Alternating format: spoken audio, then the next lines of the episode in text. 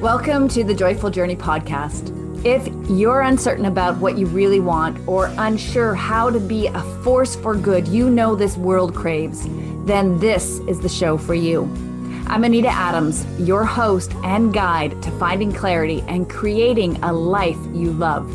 Let's tap into our inner wisdom, access our highest self, and unleash joy.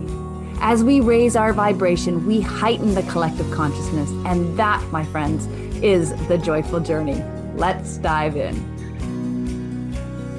Hey, Joyful Journeyers, Anita Adams here, your host of the Joyful Journey podcast. And today I want to devote a bit of time to expand upon guiding principle two listening without judgment, as the judgment piece is a big hurdle for many to overcome. I grew up with a stepdad who told me every opportunity he had that I was stupid. He'd mock my intelligence and then would tell me I had to use that pea sized brain of mine. And so I did. I used my brain and I discarded anything resembling intuition, inner wisdom, or anything that was feeling based and not logic based. Learning to trust more than just what your brain tells you is not easy for a lot of people. I totally get that. Many of us have been conditioned to not listen to our intuition, our gut, that inner wisdom. And yet, some of the best minds and most accomplished individuals have told us that we must do exactly that listen to our inner voice of wisdom. Steve Jobs said, Have the courage to follow your heart and intuition. They somehow already know what you truly want to to become. Everything else is secondary.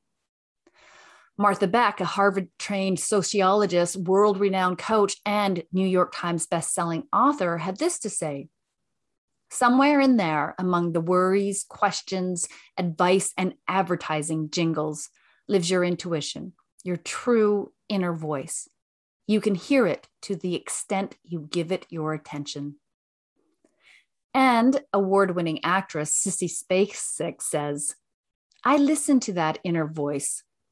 Everyone has an inner voice. You just have to listen to it and trust it in order to be led by it. I did that, and it gave me the ability to live a life that is true to who I am and what I really wanted. These highly accomplished individuals and countless others understand the importance of listening to and trusting that inner voice. When it speaks up, it is sharing with you the highest, grandest version of who you are. That's worth listening to. The problem is, a lot of people are challenged with the judgment that fast appears on the heels of your inner wisdom. I call that voice the inner critic. It says things like, You can't do that. You're not smart enough. What a stupid idea. Who do you think you are anyway? Have you heard that voice before? That is not your highest self speaking. Here's the important distinction between these two voices. That voice of the inner critic usually, if not always, comes from a place of fear and your inner voice of wisdom always comes from a place of love. It speaks to you of your highest self and places before you your grandest version of who you are. When you listen to that inner wisdom, your decision for your life, for your family, your organization, the community you represent will come from that higher place, and you will better serve yourself and everyone in your life. Can you imagine where our world would be today if more people acted from their highest self? If all our leaders acted from their highest self? Wow, it would be a different world. The way to understand what is important to that true higher self is by listening to and trusting that inner voice. All right, we haven't really addressed how to do that without judgment yet. So let's tackle that. The first step is to decipher between that inner voice of wisdom and the inner critic.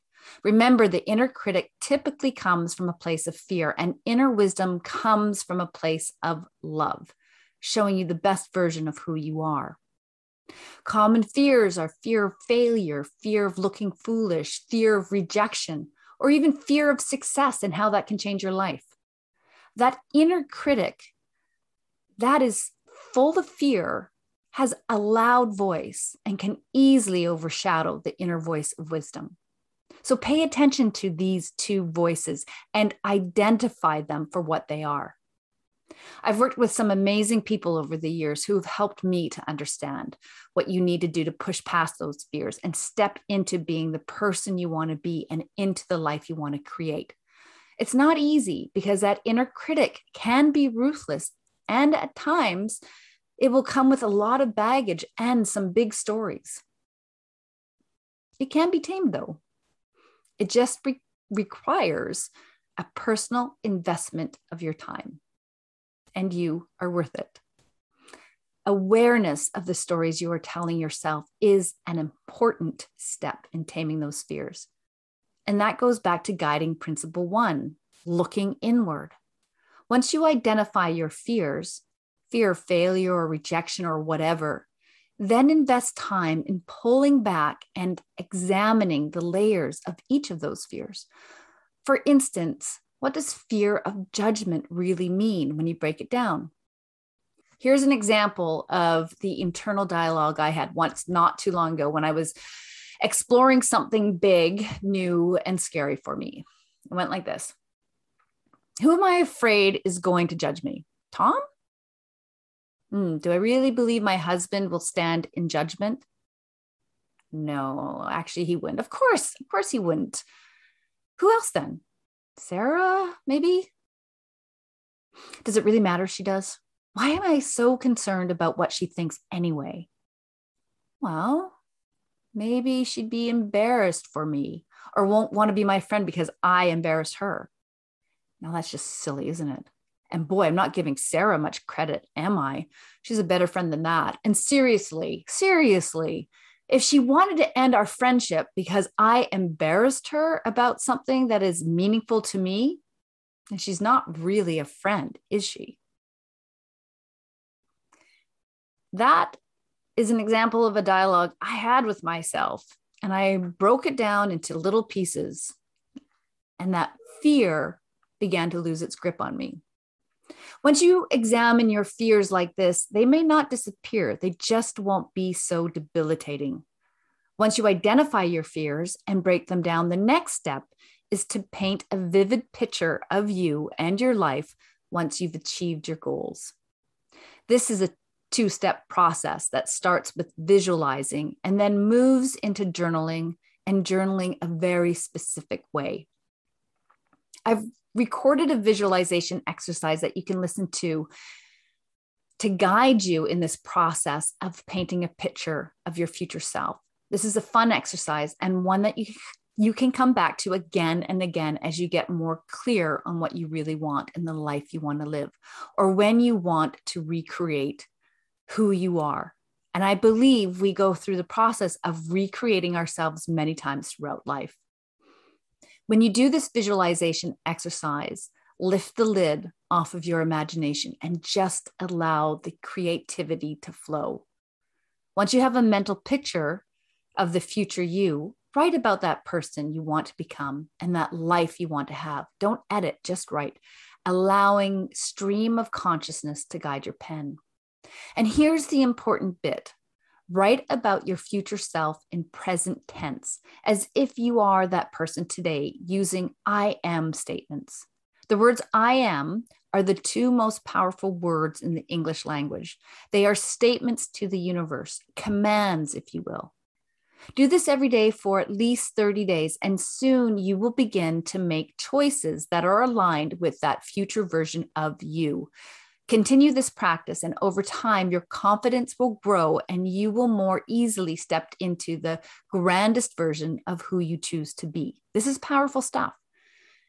If you are practicing guiding principle one and two consistently and are looking inward and listening, ideas about the grandest version of you will appear. Some of those ideas will scare you. There'll be ideas outside of your comfort zone. And that's awesome. That's what you want to happen. That's a good sign you're tapping into that inner wisdom that wants to lead you to your highest self. Your highest self thinks big, really big, and it can be a bit unnerving when you first get these insights. This journaling exercise will give you the confidence you need to take action, which leads to the next step guiding principle three learn. And we'll learn more about that principle in the next episode. Thanks for joining me today, Joyful Journeyers. We'll see you next time. Thank you for joining us today on the Joyful Journey podcast. If anything resonated with you, please visit our website at joyfulinspiredliving.com. Sign up to receive a free download of our three guiding principles to inner wisdom and become a member of the Joyful Inspired Living community. For a deeper spiritual dive, check out our retreats. We offer both in person retreats on beautiful Bowen Island in British Columbia as well as online retreats that you can do from the comfort of your own home. And finally, if you liked our show, please leave a review so more people can find it and learn how to access their highest self. And together, we'll raise the collective consciousness.